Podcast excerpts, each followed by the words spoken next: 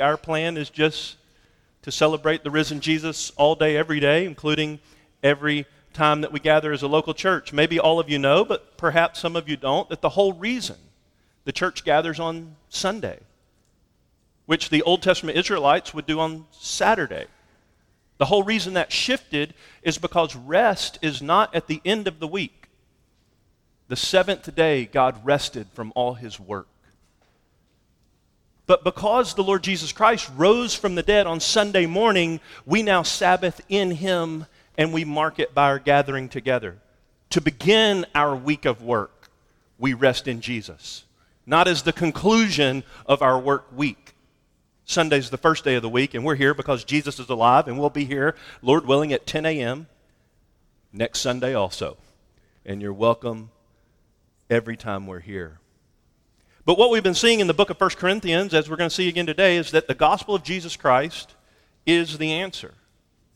In fact, the title of this whole sermon series is The Gospel for Life. This is what we mean by that.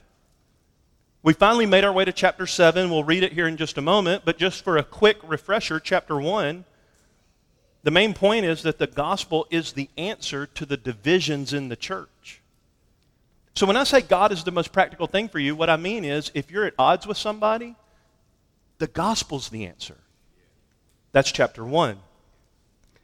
If we were to lick our finger and go to chapter 2, we would find that the gospel is therefore our only message. I determined to know nothing among you except Jesus Christ, that's a person, and Him crucified. That's His gospel work.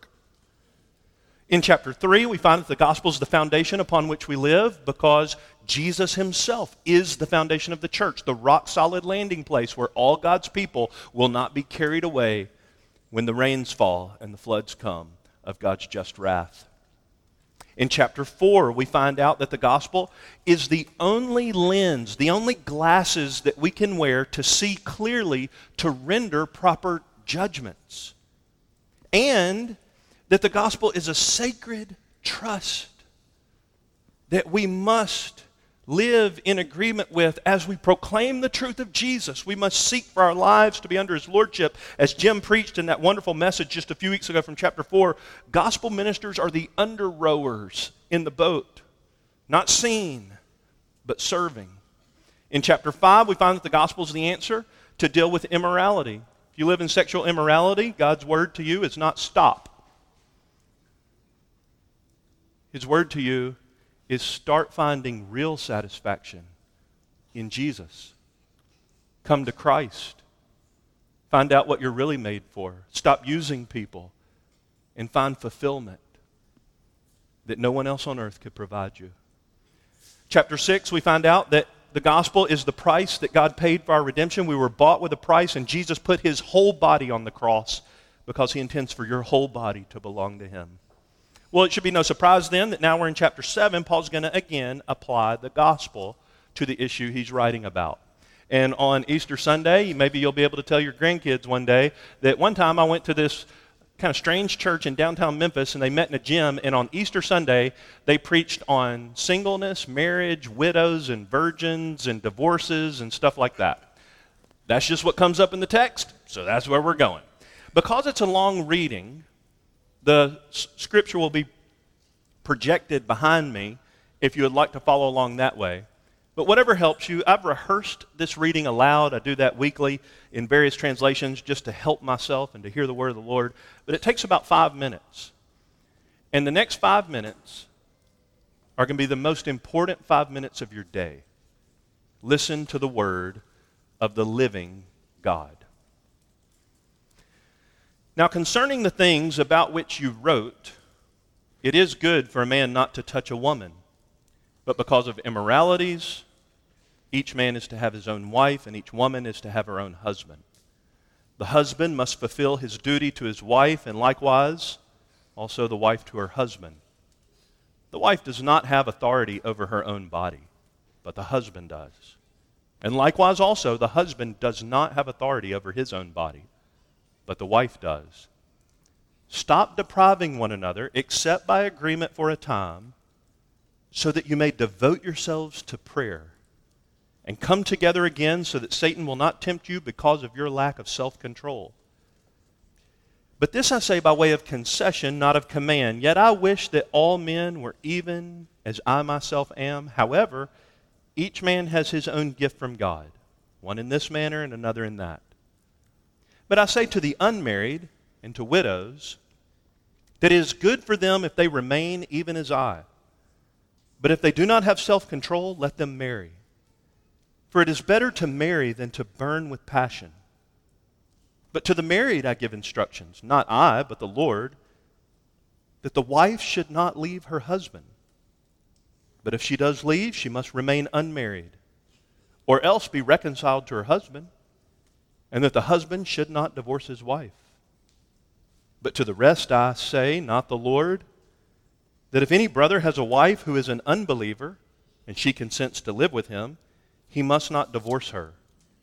And a woman who has an unbelieving husband, and he consents to live with her, she must not send her husband away.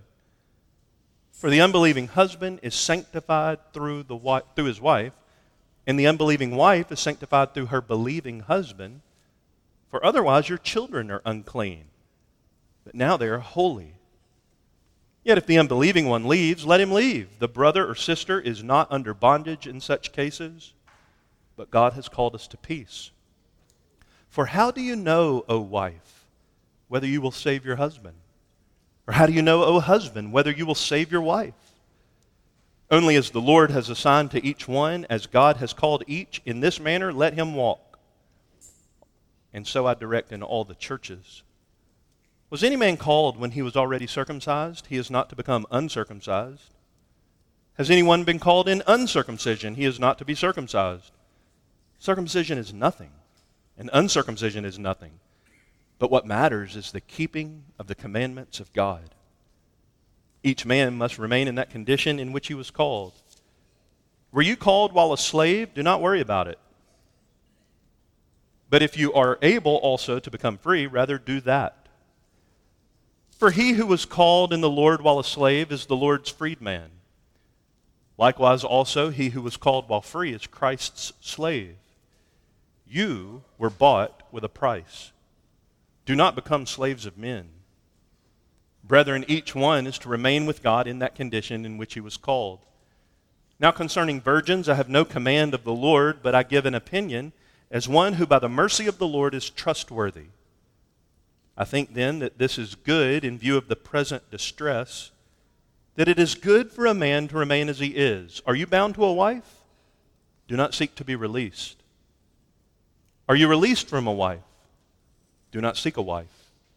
But if you marry, you have not sinned. And if a virgin marries, she has not sinned. Yet such will have trouble in this life, and I am trying to spare you. But this I say, brethren, that the time has been shortened, so that from now on those who have wives should be as though they had none, and those who weep as though they did not weep, and those who rejoice as though they did not rejoice, and those who buy as though they did not possess and those who use the world as though they did not make full use of it, for the form of this world is passing away. But I want you to be free from concern. One who is unmarried is concerned about the things of the Lord, how he may please the Lord. But the one who is married is concerned about the things of the world, how he may please his wife. And his interests are divided. The woman who is unmarried and the virgin is concerned about the things of the Lord that she may be holy, both in body and spirit. But the one who is married is concerned about the things of the world, how she may please her husband.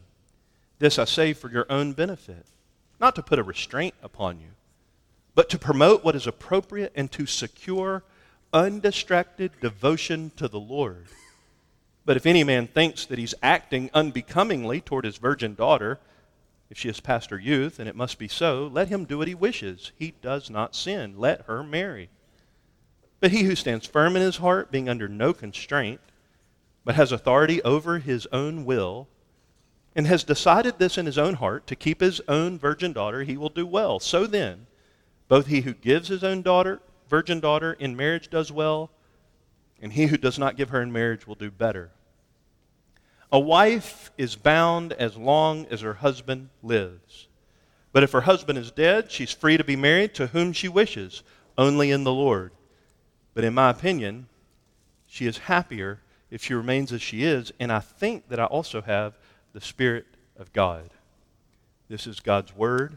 Would you join me again at God's throne as we ask for His help as we consider this passage? Indeed, God, you are the most practical, the greatest need in every moment. And the only place that we can have a favorable meeting between ourselves, sinful though we are, and you, the Holy One of heaven, is to come to you by your Spirit in Jesus Christ the Lord, who died for our sins and rose again. And we believe that in his risen victory, we have redemption, we have a relationship with you as we turn from our sin and trust in him alone. And now, we understand, Lord, that you've written to us a book, and in that book, you tell us what it looks like to live a life that pleases you. And so we're asking that you would bring 1 Corinthians 7 to every life that can hear my voice. And by your Spirit, you would show us what it looks like to please the Lord. We ask this in Jesus' name. Amen.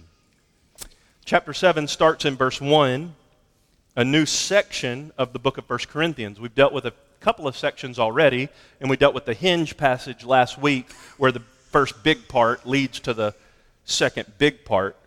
But this starts a new section, 1 Corinthians 7, and you can see that because Paul is responding in verse 1 to the questions that the Corinthians sent to him. So Paul's pastoring a church in a city called Ephesus, and the church in Corinth that he had started and spent 18 months, year and a half with, they sent a delegation of Chloe's people to Paul, and in the delegation, the people who went to see Paul, they brought some questions to Paul from the church, and here Paul begins to deal with their questions. Well, he wasn't ignoring their questions for the first six chapters. He was telling them the things they should have been asking him about. And so he started with the big deals, the gospel issues at the core, and now he begins to apply the gospel to the specific questions that they're asking. Their first question is marriage and singleness. How does the gospel apply to that? Does God care? How do we figure it out? There are three remaining answers that Paul gives to three remaining questions in the book of 1 Corinthians, and we'll deal with them as we get there in chapter 8 about Christian liberties, chapter 12 about spiritual gifts, and chapter 16 about offerings and money given for the advance of the gospel. Well, before we dive into the meat of this chapter, I just want to make sure we're on the same page about something that's confused a lot of readers, me included, at first glance. If you paid any attention as we read through, you might have got tripped up on a couple of phrases that Paul uses, like verse 10, 25, 40, and then a similar kind of phrase in verse 12. In verse 10, Paul says, I, get, uh, I give instructions, not I, but the Lord. Same thing in verse 25 and 40. Not me, this is the Lord.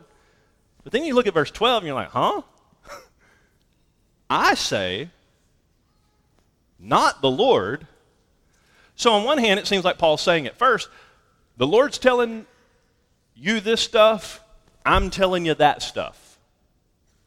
That's not what's happening, and some of you know this already, but for those who are unaware of what's going on here in this passage, what Paul's saying is now, when Jesus was here on earth, before his death on a cross for your sins, before his resurrection from the dead to make you right before God if you'd put all your trust in him, he lived for 33 and a half years. For the last three plus years of that time, he did a lot of teaching, a lot of preaching, a lot of conversations, a lot of discipleship. When he was here, he said, Not I, but the Lord said, Well, now he's in heaven, and his Holy Spirit is telling me what to say, not the Lord, me. You see what's happening? So he's referencing, when he says, Not me, but the Lord, things that Jesus taught during his earthly life and ministry. I, not the Lord, things that the Holy Spirit is inspiring him to write that Jesus didn't teach during his earthly ministry, at least in these explicit ways. Well, it's a long chapter that really breaks down into two pretty simple categories, and congratulations, you fit into one of them, and some of you who fit in one will one day fit into another. So this sermon applies to everybody. The first is the call of Christ to the married, those who are married. And the second category is the call of Christ to the single. Now, I want to emphasize the call of Christ. Who dictates how you live? How does Christ's word bear out in your daily life? Does it matter? You know, we get packages in the mail and whatever goodies we ordered and get shipped to our doorstep are oftentimes in boxes, but you open the box and the material we ordered is surrounded by the bubble wrap or the air package, uh, big bubbles or the styrofoam pellets. And those air bubble packages and those styrofoam pellets, if we're honest, if you're honest, many people live like God's word has about that much effect on their life. God says something, you know He said it, but it bounces right off of you like a styrofoam pellet, leaves no dent, really makes no effect. And other people live like there's weight, there's gravity, there's substance. And I'm asking you, not if you're married or single, I'm asking you, what is Christ's call on your life? Are you called by Christ? Have you been called? Yes. Now, I understand there's a special call and internal sense of that calling and a church's affirmation to things like gospel ministry. Are you called to the gospel ministry? I'm, that's not what I'm talking about. I'm asking if you're called to follow Jesus. Have you heard his voice? My sheep, Jesus said, hear my voice, and they follow me. Have you been called by Christ? If so, what does he have to say about your relationships or your current condition, married or single? Well, beneath singleness, Paul deals with a couple of categories. You can be single in a couple of ways. That is, you've never been married or you've previously been married. And under the single who have previously been married, there's a couple of categories there. The only way to have been previously married is either your spouse dies, that's a widow or widower, or you're divorced and your marriage covenant was broken for some reason. Well, that's the outline of the chapter married and single. To the married, Paul says two things, and to the single, Paul says a couple of more things. And I hope that you're going to conclude here in just a few moments that this sermon is less about marriage and more about the calling of Christ on your life right now. That's why I started with God is the most practical thing for you. You need God more than you need anything or anyone else.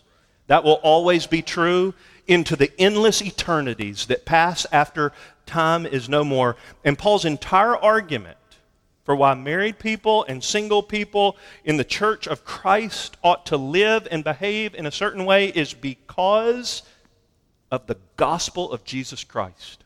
Let me show you. It's in verse 23. This is the ground argument of the entire chapter. Just like Paul's done in chapters 1 through 6, he applied the gospel to every issue. He does it again here, no surprise, in chapter 7. Verse 23 You were bought with a price.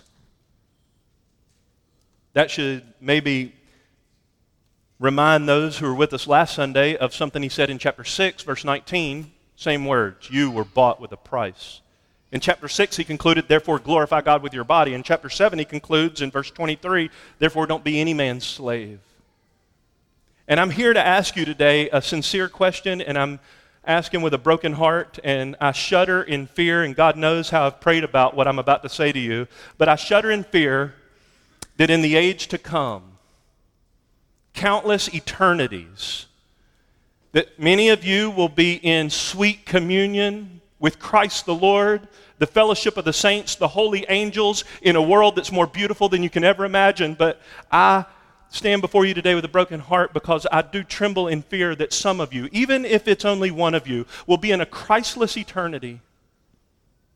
And I believe that in that place you might be reminded that there was a day that a broken-hearted preacher stood before you and asked you a sincere question. I'm not preaching at you, harping on you not trying to Bible thump you. I'm coming to you with love from heaven. I'm praying that it'll be a dart from an angel to stab you right in your heart. Have you been bought? Have you been bought Who owns you? That's not a theoretical question. That's not preachy talk. You can answer that question before I can spit it out of my mouth. It's not hard, it's not complex. You don't need calculus or Pythagorean theorems to figure it out. Who owns you?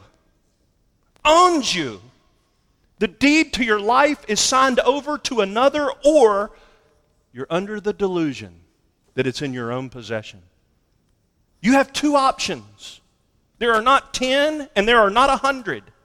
You have two options God Almighty or Satan himself. To those who were formerly in Satan's kingdom, living in the city of Corinth, which is, was, was as immoral as any city you have ever imagined, God, in His great mercy, snatched some from the fire, like coals plucked from the burning, and He purchased them with His grace. I'm not asking what you've done or where you've been. I'm telling you there's more mercy in Jesus than there is sin in you. And if you'll go to the cross of Christ and you'll put the syringe of your life into the ointment of Jesus, and you pull out by prayer, faith, and repentance, God, would you save a sinner like me? He'll own you as his child forever. You must turn from your sin and you must put your faith in Jesus. And this is the only way that you'll ever have a favorable meeting with God. This gospel is the ground of a God honoring life. This good news that Jesus bought us with his own blood at great cost to himself dying in our stead, paying the debt that we owed, suffering under God's just judgments for the sins we committed, not he himself. This gospel is the ground of a God honoring life.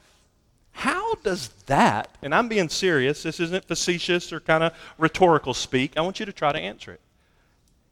In the privacy of your mind and in your heart, answer this question How does the gospel apply to my marriage? or if I'm single, or if I'm a young person who hopes one day to be married, or if I'm a divorcee, or if I'm a widow or a widower. I hear what you're saying, Jordan, but I don't see any real connections. That's what this chapter's about. God wants you to know how to please Him. Let me show you that in the very middle of this long chapter, He says nothing about any of those relationships. In the very middle of this very long chapter, it's verses 17 to the mid 20s, he's talking about not marriage and singleness, but God and God's call on your life. The reason that's in the middle of the chapter is because that's the point. In verse 17, two times in verse 18, in verse 20, verse 21, two times in verse 22, and in verse 24, you can see it, God uses the word called. That's why I said has Christ called you? Called, called, called eight times in eight verses. The point is that God has called you to Himself. And Paul plucks out, under inspiration of the Holy Spirit, all sorts of different circumstances of life from which God is plucking people. He's no respecter of persons. And if you haven't been awakened to the wonderful reality there are no impressive people in this world. None. Who cares if your ant hill is a little taller than the next man's? There, no, there are no impressive people. And God is no respecter of persons. And to show his magnanimous heart of love and to display his glory in the most resplendent possible way there is no greater way for God to display how glorious He is than rescuing sinful rebels from all across this world, in every age and in every place, through heaven's favorite. Jesus dismounting his throne, coming to this earth, living the life you were supposed to, dying the death you were supposed to, rising again to prove to the entire universe, angels and demons included, that God accepted his sacrifice. It is through Jesus that God's calling people from every station of life to be his children. Have you been called? That's right in the middle, I remind you, of a big chapter on marriage and singleness. I'm not asking if you're married or single. I'm asking, have you ever heard the voice of Jesus call you to himself? Woo you to be his follower? Speak over you the overtures of his redeeming love? Assure you again that his blood and his righteousness is enough for your rightness with God forever? Well, with that, let's consider what God does have to say about marriage and singleness. First, let's think about marriage and the call of Christ. As we turn our attention to God's instructions in this chapter concerning marriage, let me put a backdrop behind everything this chapter says, and that is Jesus is the center cord of Ecclesiastes chapter 4, isn't he? When two people are married, that marriage is not very strong and doesn't have a ton of fiber in it that'll prevent it from being torn apart unless there's a center cord braided into the relationship of those two people. And Ecclesi- Ecclesiastes chapter 4 says, a cord of three strands is not easily broken. And Jesus is the center cord of a Christian marriage. When he gives you a spouse, he really gives you the opportunity to display his love to somebody that he loves. And if a daughter of the king has been handed over to your care for the duration of your earthly life or some percentage of it, it would be a high crime against heaven for you to treat her as if she did not belong to him. A cord of three strands is not easily broken.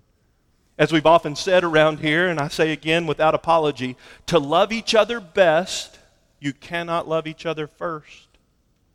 Christ must be your first love. This is the backdrop of everything that's being said. Christ has called these people. These are genuine Christians.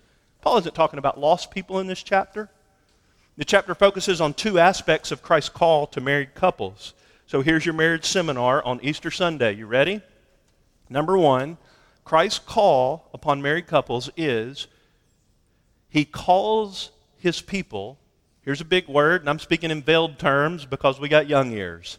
Christ calls his people to conjugal fulfillment.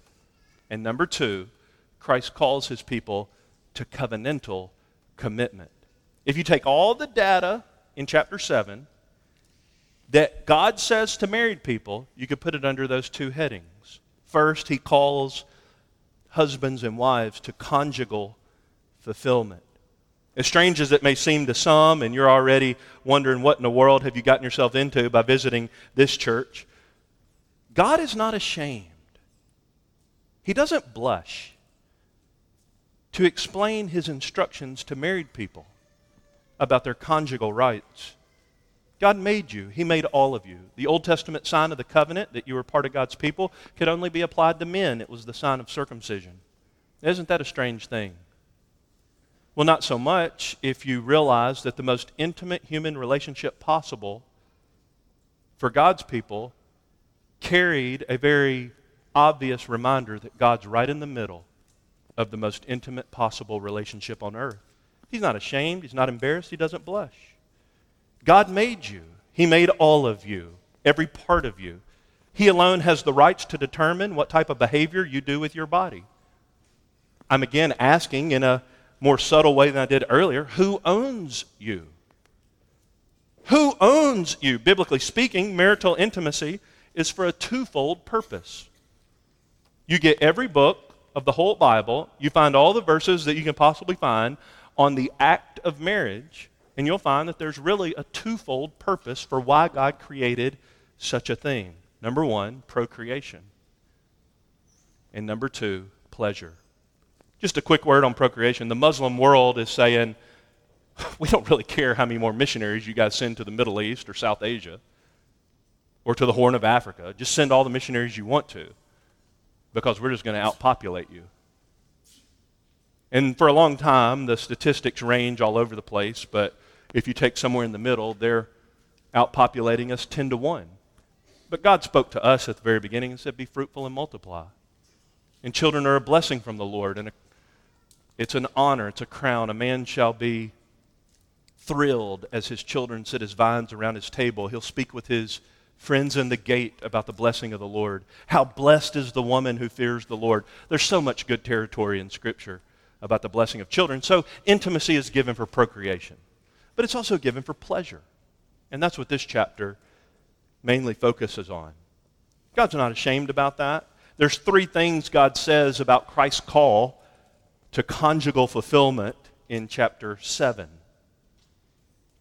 Now, let me just say clearly that this call is upon, listen carefully, husband and wife, singular, male and female. The first thing God says is the husband must fulfill his duty to his wife and the wife to her husband. You understand what's happening in verse 3, don't you? This is clearly taught in the chapter.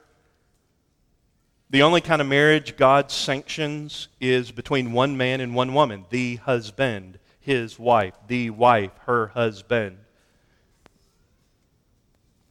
It harkens back to Genesis 2, which was quoted in the previous chapter, 1 Corinthians 6, to say, The man shall leave his father and mother and cleave to his wife. So, the purpose of this first call of Christ upon married couples, that's explicitly stated in, in verse 2, fulfill your duty to your wife. That's conjugal fulfillment. The purpose is, verse 2 tells us, to prevent something. What is it to prevent? Immoralities. So, a similarly stated purpose is given to us in verse 5. Because of your lack of self control, you need not refrain long from conjugal fulfillment because you'll be subject to the attack of Satan. So, the first thing is husbands fulfill duty to wife and wife to husband. What this means is God is a realist, the Bible is for real people not just a bunch of ethereal spiritual talk way up in the clouds somewhere. It's where your feet touch the ground. Paul's a realist. He's not blind to the fact that a vast majority of human beings will either get married or live in sexual sin. As a means to help us avoiding sinning against God, our benevolent Creator, who loves us, wove us together like a quilt in our mother's womb. As a means to help us avoid sinning against Him, God created the institution of human marriage as a mirror of his own love and his own delight in his people. This same incentive to get married, that is, to avoid sexual sin and to provide gratification, is given again in verse 9. It's better to marry than to burn with passion. So that's the first word that Paul gives to married couples. Apparently, the Corinthians were confused about this issue because you remember in our previous chapters, those who were with us, that a lot of people are living in a lot of sexual sin in Corinth. And some people might have said in their writing to Paul, so we got a question. Should we just never, ever, ever engage in that? And Paul's like, no way. He clearly lays out that Christ's call on Christian marriages is to fulfill your intimate duty to one another. But number two, and this is so important, to married couples under their conjugal fulfillment, Christ's call also includes, verse 4, husbands have authority over the wife's body, and wives have authority over the husband's body. Do you see that in verse 4? It's related to the first issue, and it's vitally important to keep this in view. And here's how it's related. You all with me still? Although marriage is a preventative against sexual sinful exploits. That's number one. It is not the only reason to get married. In fact, that would be entirely selfish. Verse 4 says, Yeah, God created marriage and intimacy within it for pleasure. However, marriage at its root is designed by God to be a picture of the gospel. That is Christ's own love for his bride, the church, and he gave himself for her good. Just as Jesus laid down his life, not figuratively, literally, for the welfare of his bride, so also husbands and wives are to be others oriented when it comes to marital intimacy. While personal gratification is definitely in view, and I'm not even trying to hint that it's not, it is in the chapter. Personal gratification is clearly in view in this chapter, and God is not ashamed of it, but the underlying principle is partner gratification is uppermost. That's what it means when it says in verse 4 wife has authority over the husband's body, husband over the wife. So let's get real. When you get married, you do not gain a self gratification toy. You give yourself away to another for their enjoyment and pleasure. That's biblical. That's verse 4. Christians understand the principle that's underneath this it's the gospel. Did anybody that you know joyfully relinquish authority over himself for the pleasure of another? Jesus. This is a picture of the gospel. That's what salvation requires the giving of oneself for the good of another. Similarly, in our marriages, on the basis of the gospel, the release of authority over our own body to our spouse doesn't mean they're now our God, but it's a portrait of what we've already done. It's a parable to say, I've already given myself away to Jesus for eternity. And that's why I keep asking you, I'm going to ask again, and this isn't the last time who owns you? If you haven't given yourself to Jesus, you can't give yourself to your spouse in this way because this is a parable of that purchase. Number three. Well, before I go there, um, the authority from husband to wife and wife to husband over one another's bodies means that mutual consent must must be in place for any intimacy to be God glorifying. You can't dictate authority over another person without violating their conscience unless they consent. And that's clear from the teaching of chapter 7. The third thing and the final thing that God says to married couples about their conjugal fulfillment one to another is that there are times when you should fast from marital intimacy. You should not do that for the purpose of prayer. This is verse 5. Because marriage, including intimacy, is designed by God as a picture of the gospel, and because spouses are to give themselves away in submission to one another's authority, that's what we've already covered, it should be no surprise then that Christ calls married couples at times to fast from intimacy, to refrain from it. That's what verse 5 clearly teaches. Stop depriving one another, except for a time by mutual agreement, for prayer, mutually agreed upon, and it ought to be rare, like all fasting. It's not the norm, it's the exception. Now let's get real once again. God's not blushing, and we might be. Don't you know that God Almighty hears the prayer of a newlywed couple? Or an empty nesting couple?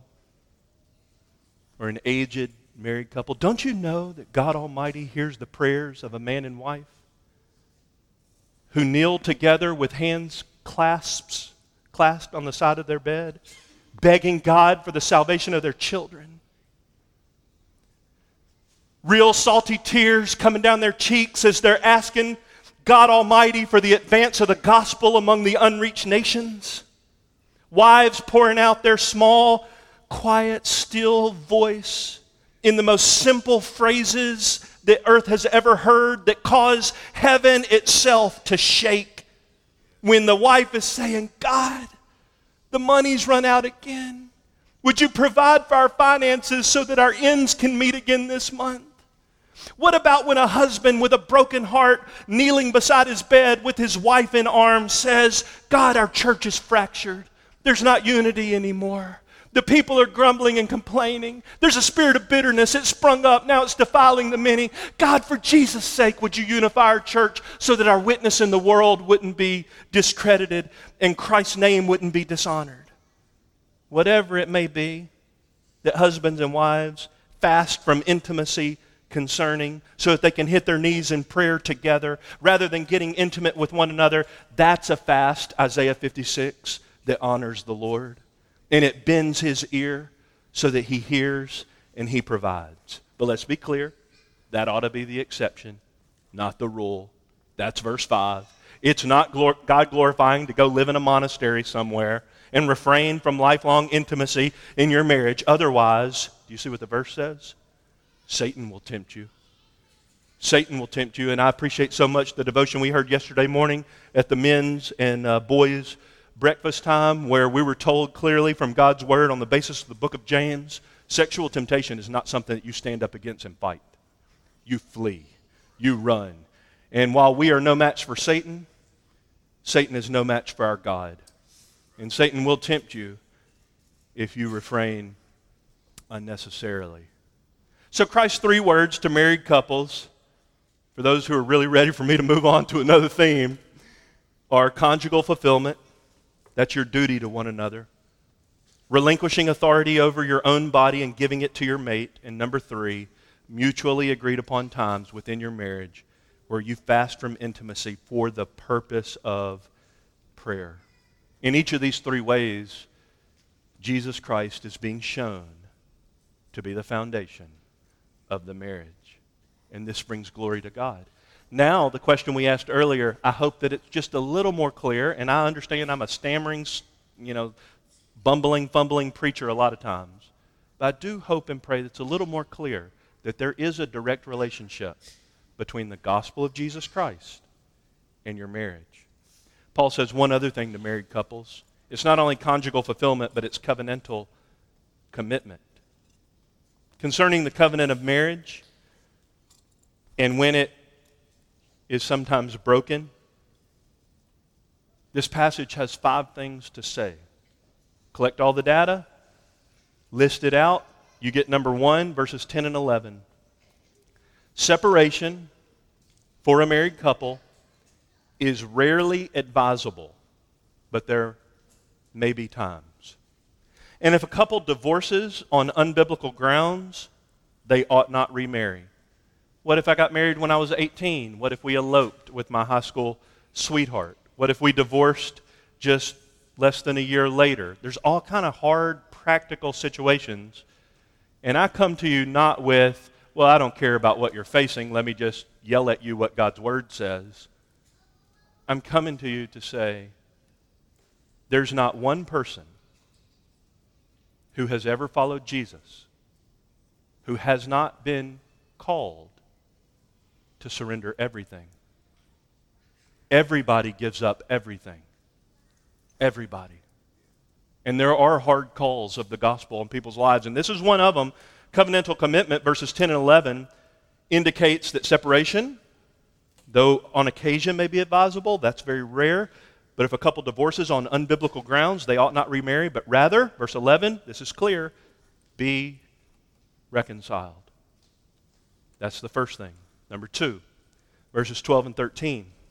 If two unbelievers get married, let's say neither one are Christians, he's not, she's not. They don't follow Jesus, claim to follow Jesus, and they don't care anything about anybody who does follow Jesus. They're, un- they're unbelievers and they get married. Then, because God's bigger than you are, he saves one of them. What happens to that marriage? Let's say the wife comes to Christ and the husband's still a pagan. Should they get divorced? Verses 12 and 13, the answer is very clear no. And verse 14 gives us a very, very, very, very, very, very, should I keep going? Good reason. Because the spouse who does not believe is, quote, sanctified. Do you see that? And the children of that relationship are, quote, holy. Do you see that? This means that the spouse and the children may also get saved as a result of the witness and life of the Christian spouse, which is an awesome reason to stay married to somebody who doesn't believe the gospel. You shouldn't marry them to begin with if you're a Christian. God says something about that later in the chapter. But if you were neither believers and you got married and one of you gets saved, praise God for that. Let's just start praying all our, with all our hearts that God will save everybody under the roof. Sanctify. The spouse is sanctified. Uh oh, I got a problem now, preacher. Because I read my Bible a few times and I thought, I thought the only way to get saved was personal faith in Jesus and turning from my sin. But this verse says, if I'm not a Christian, but my wife becomes one, I'm sanctified because of her salvation. Does that mean I get saved because she's a Christian? I'm so glad you asked. No. T.S. Evans put it well in its beautifully written sentence This husband stands upon the threshold of the church. His surroundings are hallowed ground. He's united to a saintly consort. He's in daily contact with saintly conduct. Eventually, Evans writes, his holy association may become holy assimilation. And eventually, the potentate may penetrate his heart. Geoffrey Wilson said, if a person becomes a Christian after getting married, it's a mixed marriage. That's the only kind of mixed marriage in the whole Bible, by the way. You can marry anybody of any color, any shade, any stripe, from anywhere on the planet that speaks any language, provided they're a Christian. That's a biblical theology of permissibility on marriage. But there are mixed marriages in the Bible. Be sure you get this right. It's not the hue of the pigmentation in your skin, it's the honor of Christ in your heart. Christians are only to marry Christians. So that's how the spouse is sanctified. What about these kids? How do they get holy? I really personally appreciate, and some of you will know I'm tongue in cheek. Several people who know me really well in this church, by the way, say that nobody ever laughs at my jokes because they don't know one side of me. And uh, I'd like to think that's true, but it's probably because my jokes are bad. But uh, I really do personally appreciate, and some of you will know that I'm speaking a little tongue in cheek, though I believe this with every fiber of my being, what Geoffrey Wilson pointed out about children made holy. He said, if making children holy in this verse means we ought to baptize them because they're now Christians, then the verse has to mean in context that the unbelieving spouse, who's also a, not a Christian, is also eligible for baptism. And there's not anybody in the history of the world that would argue for that. So I get a, a little bit of, uh, you know, probably sinister kick out of the fact that people sometimes use this verse to say children are somehow redeemed because one of the parents are. Look, I hope you were raised by godly people. I hope you got Lois and Eunice all over your family. I hope you got godly grandmamas and moms and dads and brothers and sisters. But being close to Christians in proximity doesn't make you at all close to Jesus in intimacy. You don't get saved by biology. It's not a DNA issue, it's a deity issue. Have you given your heart to King Jesus? So it doesn't mean that they're saved through the believer's salvation, but it means that they're a great candidate. And in God's sovereignty, it looks like they're in a high percentile of the people that God may be hunting down in His mercy. And doesn't verse 16 say it? For how do you know, O husband? How do you know, O wife, whether you will save your spouse? Paul doesn't think they're the Savior. He knows that they understand him to mean lead them to the Savior. Now, I'll probably start crying if I talk about it too much, but I got a bunch of notes here in my manuscript, and I'm only going to say one little thing about it because it'll probably turn me into a puddle of mess up here, and it'd be a joyful mess. There's not a single human being in the history of this 12 year old church, that's how old we are, that's been prayed for out loud in our Sunday morning prayer meeting than Mitch Donovan. It's not even close. Sunday after Sunday after Sunday. 2006, 7, 8, 9, 10, you keep going. Here's Laura. It's me again, Jesus. And that retired Memphis police officer who became a great friend of mine through all the years and some of the deep, deep, deepest sorrows that any parents could possibly walk through the death of their daughter, missionary to Ethiopia, who died in an auto accident about 25 miles north of here.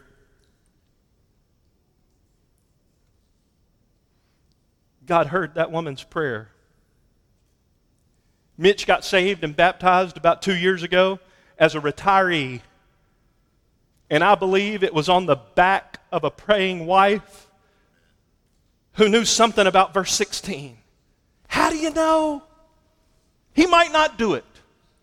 You might not have a Mitch and Laura story. God is not beholden to any man, though he's not a respecter of any persons when he does choose to save. He's God in heaven and we're not, but we're his children. If we come and ask him, How do you know? God might just save your spouse. Praise God. And I want to say loud and clear if God can save Mitch Donovan, he'd be the first one to get up here and applaud what I'm about to say and finish this sentence, and I'll just throw myself in the bucket. If he can save Jordan Thomas, he can save any one of you. So, number two, Not only don't get separated and don't get divorced and all that in verses 10 and 11, unless it's on biblical grounds. In verse 12 and 13, stay married even if one of you becomes a Christian and the other doesn't. Number three, Paul says, if you're married, you ought not seek to be released from your spouse. This is verse 27.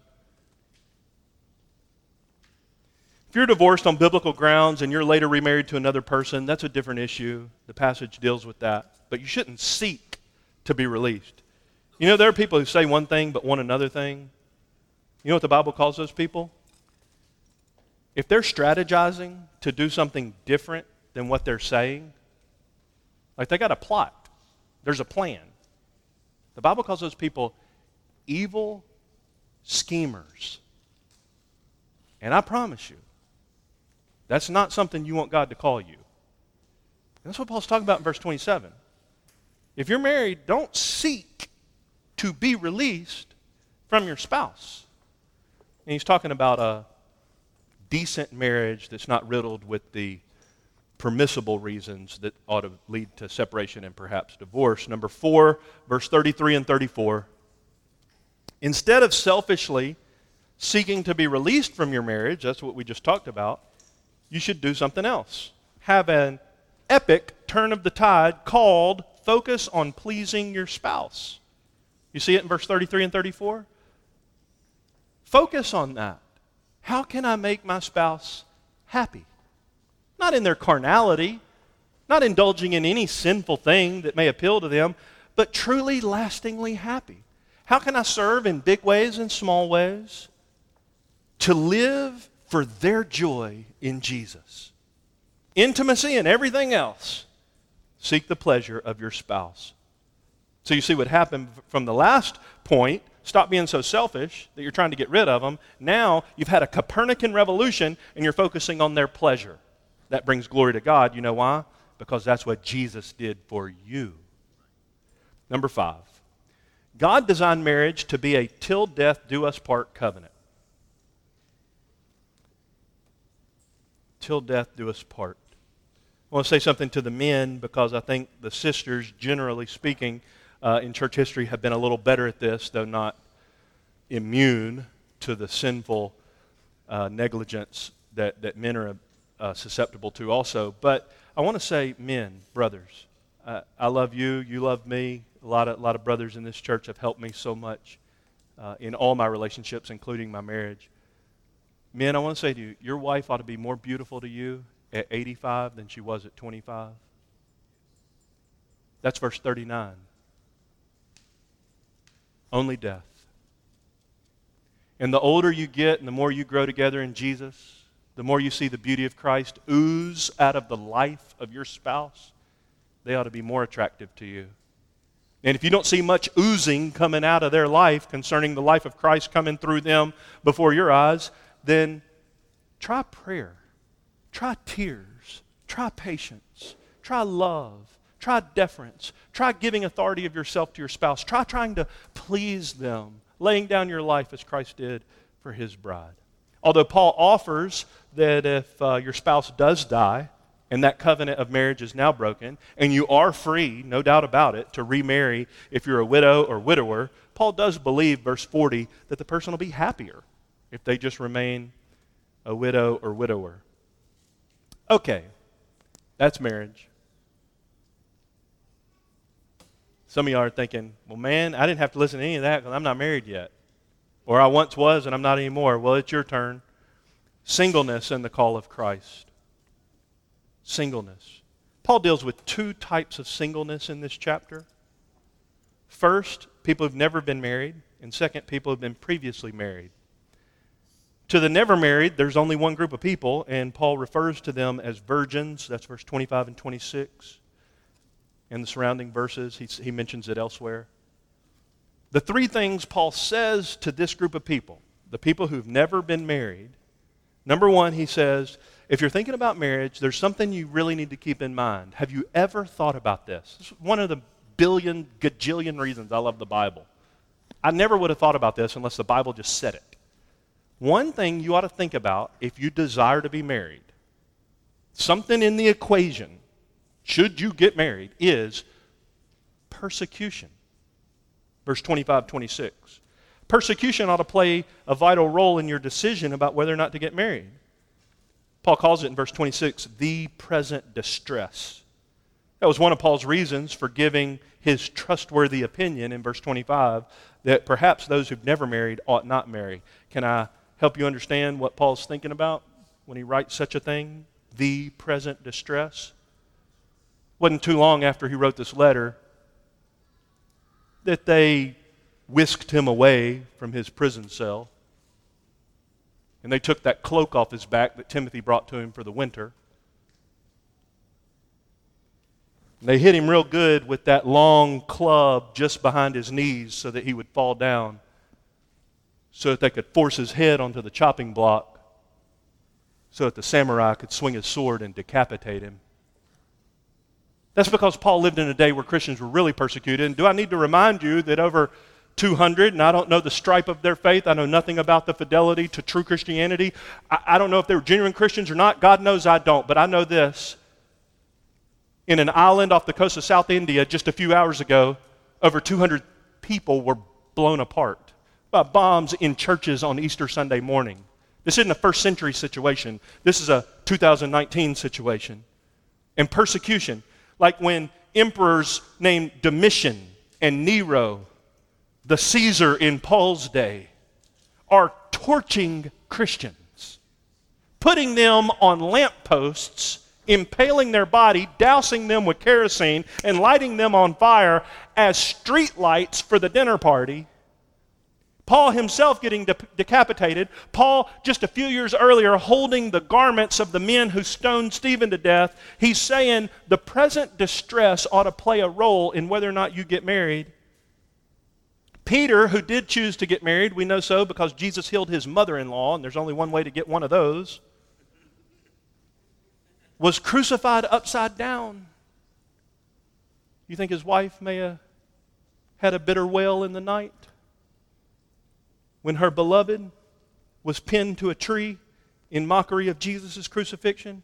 Marriage is a guarantee for suffering and sorrow. That's what Paul's saying. It's a guarantee. Barring unusual circumstances, one spouse is going to die before the other. Sorrow is inevitable. What if that sorrow is not just kind of your normal, natural, end of life death? What if that sorrow is owing to prolonged persecution? What if they rape and pillage? What if they come into your village and they take your husband from in front of you and in front of your kids? What if, like Richard Wurmbrand in that Romanian prison cell, if you'll just deny Jesus, they'll let you out of there. But because you won't, they're bringing your wife to the other side of the bars and doing unspeakable things to her in front of your eyes. And all you got to do is say, I don't know Jesus. And they'll unlock the door. Paul's saying persecution's one reason you need to be thinking about whether or not you should get married. Number two, to those who've never been married, he said, Man, think about what a what an opportune situation you have. Think about how poised your life is right now to do something. Verse 34 to be concerned only about the things of the Lord. Wow. Wow. Now I'm going to be honest with you and say, I sure wish I could go back and do a lot of things different. There's a lot of regrets in my past. There's so much sin behind me that if some of you knew that, you wouldn't think Jesus could save somebody like me. And I still meet people to this day from my high school class and campus who are jaw dropped to find out I'm a pastor of all things. How did I schmooze y'all? I'm just a testimony to the fact that there's a big God, but I, I would go back and, and change a lot of stuff if I could. But you want to know the number one thing I would change? If I could go back and do anything else over again, there's no doubt. Number two is not even close. I'd give my life to Jesus a whole lot sooner. I became a Christian while I was a freshman in college, and I don't regret it because God is good. But I sure would have been spared from a lot. But it's not only a selfish reason that I wish I would have given my life to Jesus earlier. I think about all the time wasted. I was a spiritual leader before I became a Christian. It was just the wrong spirit and leading the wrong direction. And I had a lot of influence over a lot of people, and so do you. Verse 34 says, Think about your singleness. Before you get married, think about this. You get to be concerned, I'm using God's word, only about the things of the Lord. Young people, I got advice for you on how to find a spouse. You run as fast as you can toward Jesus of Nazareth, full speed. Occasionally look to the left or the right, see who's keeping up. If there's anybody over there, you try to outpace them. Pick up your pace. You go hard after Christ all over again. You forget about them. You look at him. And then occasionally you glance around and see if anybody's left. And if there's anybody else keeping pace, then maybe they're a viable candidate. And in your engagement moment, it may not be these words, but I think this would be the sense of it and be a perfect proposal question for a suitor to ask to his beloved. Psalm 34, verse 3. Would you magnify the Lord with me and let us exalt his name together? While you're single, you have an opportunity to be concerned only about the things of the Lord. Now, I got a question for you, and I wish somebody would have asked me. I'm not throwing stones. I'm saying, welcome to the club. But I do have a question. If you're not married today, whether that's never been married or previously married, whatever the case is, have you ever been biblically single? There's only one way to be biblically single wholehearted devotion to Jesus, using and leveraging your life and the liberties you have that you wouldn't if you were married for the sake of the king. Well, third and finally, what God says to the never married. He talks to the dads of the girls in this case, verse 36 to 38, and he says, It's not sinful to let your daughter get married in light of all this other stuff I said. People may start thinking, ah, and we'll never get married. No, that's not what he's after. He's saying if, if, if that happens and, and you give your daughter with a clear conscience to a young man or whom, whatever age man, uh, biblically speaking, both are believers she desires to get married, then that's not sinful, verse 36 to 38. Nor is it sinful if she doesn't desire and your conscience is clear with that and you're not being kind of guilt tripped into some kind of situation. Uh, there's singleness is not second class citizenship in God's kingdom. And uh, though our churches in this one, I'm sure, have, have not done the best job of figuring out how, how the dance works, um, we, we live in a fallen world. It's not going to be perfect. Newsflash. But. Not only is singleness not second class citizenship in God's kingdom, the most important person in the kingdom was never married. The passage is clear that neither choice is sinful. Verse 36 to 38 get married, don't get married. If she marries, 36, that's not sin. If she remains single, 37, she's doing well. Verse 38, Paul clearly says that he thinks that singleness is the better option. But that's because of the current situation in the first century. And he's clear that it's not commanded of the Lord, and it's only, if you go all the way back to verse 7, for those who've been given the gift of celibacy, presumably like the Apostle Paul. Finally, to the previously married. There's two kinds of those people that is, those whose spouse died, and that is those marriages that ended in divorce. So let's just touch these, and then we'll be off for a joyful day of many other things, I trust. Previously married. That's widows. So, a widow or a widower, those of you who may be unfamiliar with that terminology, is somebody whose spouse has died. There are several such in our church's history and in our current congregation. It's a sorrowful situation. It's an opportunity for the grace of Jesus to sustain somebody, whether they've been married short or long is irrelevant when it comes to the touch of that kind of sorrow. And Jesus loves to get close to the brokenhearted and show his kindness and tender touch to those who are grieving the loss of a spouse. And in time, for some of those people, God does awaken an interest in the possibility of getting married again. And so the Corinthians wanted to know, ah, is that okay? And God's answer through Paul is very clear yes, that's okay. To that issue, Paul says two things. He says in verse 8, Remember, your singleness, your widowness, can be a mighty opportunity to serve Jesus. And he also says, in his opinion, verse 40, he thinks you'll probably be happier if you don't remarry. But that's not a thus saith the Lord command. Does this forbid marriage after the death of, death of a spouse? No. Does the Bible crystal clear on the issue? Yes. It's not debated, debated among any Bible interpreters. But the second thing he says is verse 39 a marriage is binding as long as your spouse lives. Then you're free to remarry, but you see the phrase? Only in the Lord. Christians can only marry Christians for it to be a God pleasing marriage.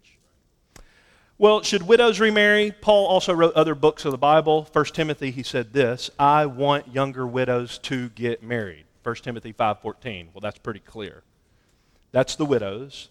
Now to the unmarried. Hmm, who is that?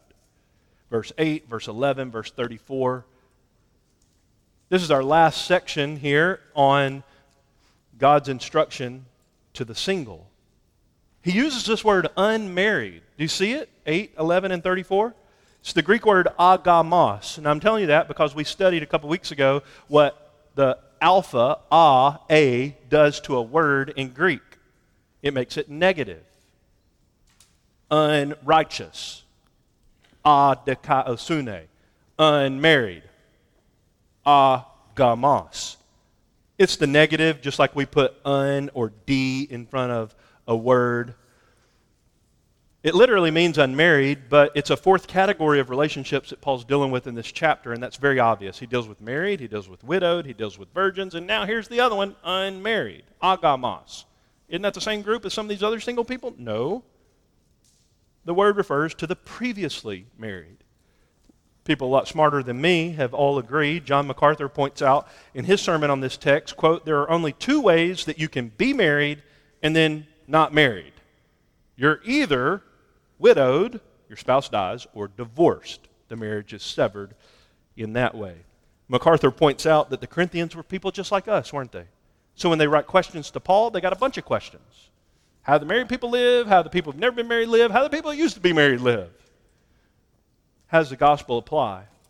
And in their questions about marriage and singleness, they ask something about married folks, verse 1. They ask something about never married folks, verse 25. They ask something about previously married folks, verse 8. The reason I believe Paul's speaking about divorcees in his use of the word unmarried is twofold. First, agamos, I've already told you about that. And second, because he makes a distinction between this group of people and the people who've never been married. If unmarried means you've never been married, then there's no reason to talk about the never married and the unmarried. But he does it repeatedly through the passage. So they once were gamos, married, now they're agamos, unmarried. And MacArthur concludes, and I love little sentences like this because they help me. This has to be what that means divorced. Verses 9 and 10, the apostle quotes Jesus' teaching to emphasize that folks who get divorced should remain single, or they should reconcile with their spouse. Their singleness can be used following their divorce for a unique capacity of service to Christ. And therefore, they ought to consider Christ's call in their life to not remarry or be restored to their spouse after repentance and reconciliation and all those wonderful graces of the gospel. That restoration of that marriage would also bring a particular and peculiar glory to Jesus. Wow, the watching world would say, God can even help people who do that. Maybe he can help me. But let me do my best to say exactly what this text says I have three sentences. I'll quote it directly. If they, the agamos, verse 8, and the widows, which means some other people, what do they, what do, they do if they lack self control? What do divorced people do if they just can't do the single life? Because of passions and lack of self control. It's not a sinful lack of self control, it's a natural lack of self control. It's not Galatians 5, it's 1 Corinthians 7. Paul says in verse 8 what they should do marry. Get married.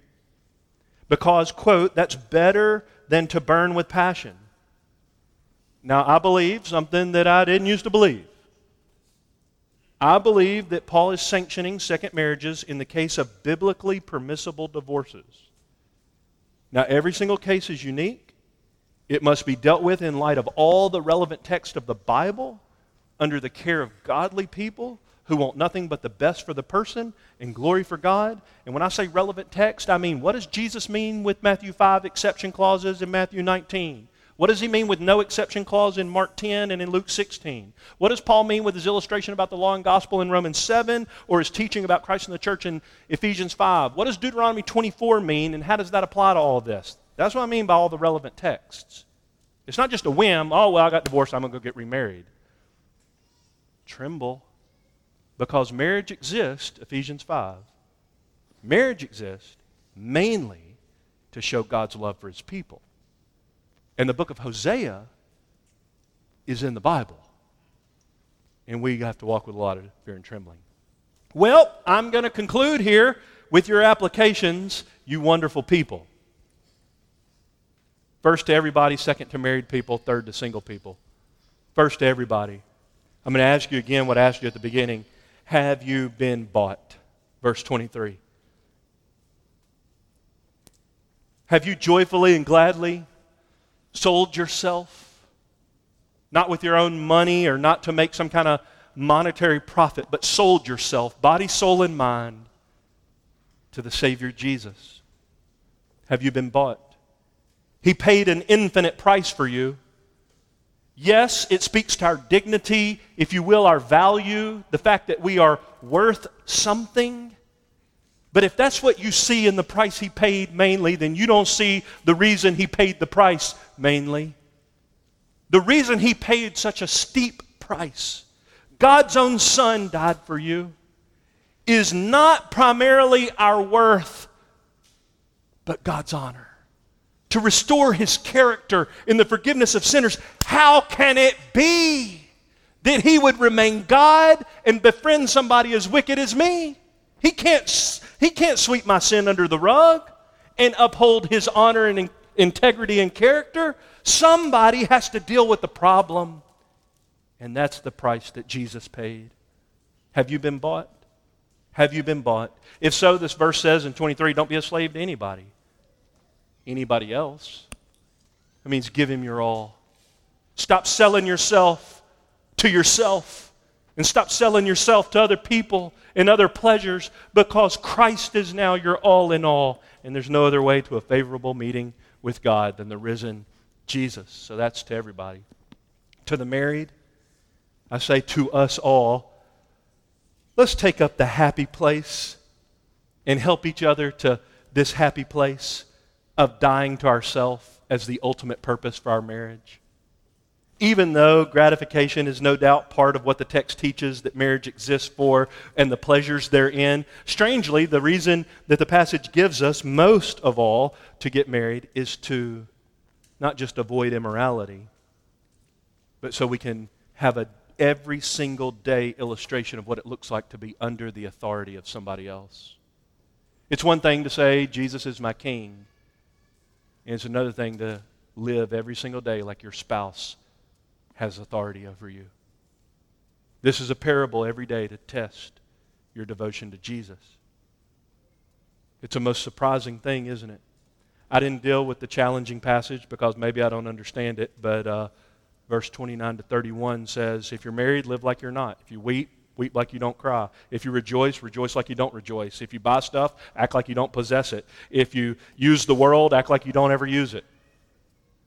Okay. Piper said this doesn't mean move out of your house. Doesn't mean don't have sex within marriage.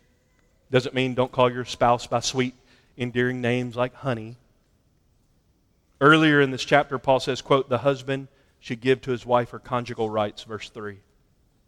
He says that to love her in the way that Christ loved the church is Christ's call upon him to lead, to provide, to pr- protect, Ephesians 5. It means this marriage is momentary. It means that your marriage is going to be over when you or she takes her last breath. It means that there's no marriage in the resurrection. So, wives and husbands are second priorities, not first. Christ is first, and marriage exists, I love it, for the much making of Jesus. That's what it means. So That's to the married people. So let's figure that out together. And to the single, and finally, whether that means you've never been married, one day you hope to be married, maybe it means you were formerly married, or in sorrow upon sorrow, maybe it means you've experienced the death of your spouse.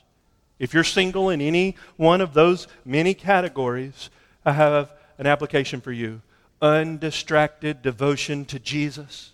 That's what Paul calls for in this text. If you've never been biblically single, how do you know you're a suitable candidate for biblical marriage? If you hadn't lived by yourself in a way that proves that you know what it means to be fully devoted to Jesus, how do you think you're going to help somebody else be fully devoted to Jesus? Live your life at full tilt for Christ. Use all your creative juices to try to think of new ways to advance the gospel in the lives of the people that you know the most or are closest to or love the dearest figure out how to partner with married couples in the sharing of Christ to their children and their communities and in their church. Find consistent ways to serve Jesus among his people and among the lost. Look for ways to serve your church. Try to find extra ways that you can serve the church. Look what needs to be done and just figure out ways that you might be able to do it or to employ others in the fulfillment of it. Ask the Holy Spirit if you could have the honor of taking the gospel to the least reached places in the world. Why not pray that prayer all over again, even if you prayed it 10 years ago and felt like God wasn't leading you that way, why not just lay your life down on the altar of Jesus for this lifetime rather than seeking to gain the whole world? Sell your precious soul into lifetime slavery to Jesus. And unless you get married, vow over and over and over and over again every single day that you're going to trust Jesus to fill you with everything you need to glorify his name in countless ways until you see his lovely face. This is Christ's call on all of us, isn't it? The married, the single, and everybody in between. Well, may God help us, and may God bless us to obey. Following this prayer, we're going to sing a song, and I challenge you to make it your prayer. If you don't sing it out loud, that's fine. If you sing it with all your might and make the rafters shake, that's just as fine. But I am going to challenge all of you to make it your prayer. Lord, I need you. Let's pray together and then we'll sing in response, and then I'll come and close our service. Oh, Father, we pray that you would cause our whole life, our whole life, to be a fragrant aroma of Christ to you. Marriage and singleness, sorrows of walking through the valley of the shadow of death of our own spouses, singleness that seems forever prolonged as with longings to be married going apparently unfulfilled, and challenges of broken marriages and divorces. Oh God, oh God, thank you that you care enough about us just to say plain stuff, black ink on white paper so we know what to do to honor you. What matters, you say in this chapter, is not religious, religious exercise, circumcision, uncircumcision. What matters is the keeping of the commandments of God. And that's what we want to do, Lord. That's who we want to be. So I pray for those who, who need to find out the joy of being bought by Jesus. And I pray for those of us who have known that joy, but for whatever reason have been slaves to other things. Oh, fill us with Christ. We pray for your glory. In Jesus' name, amen.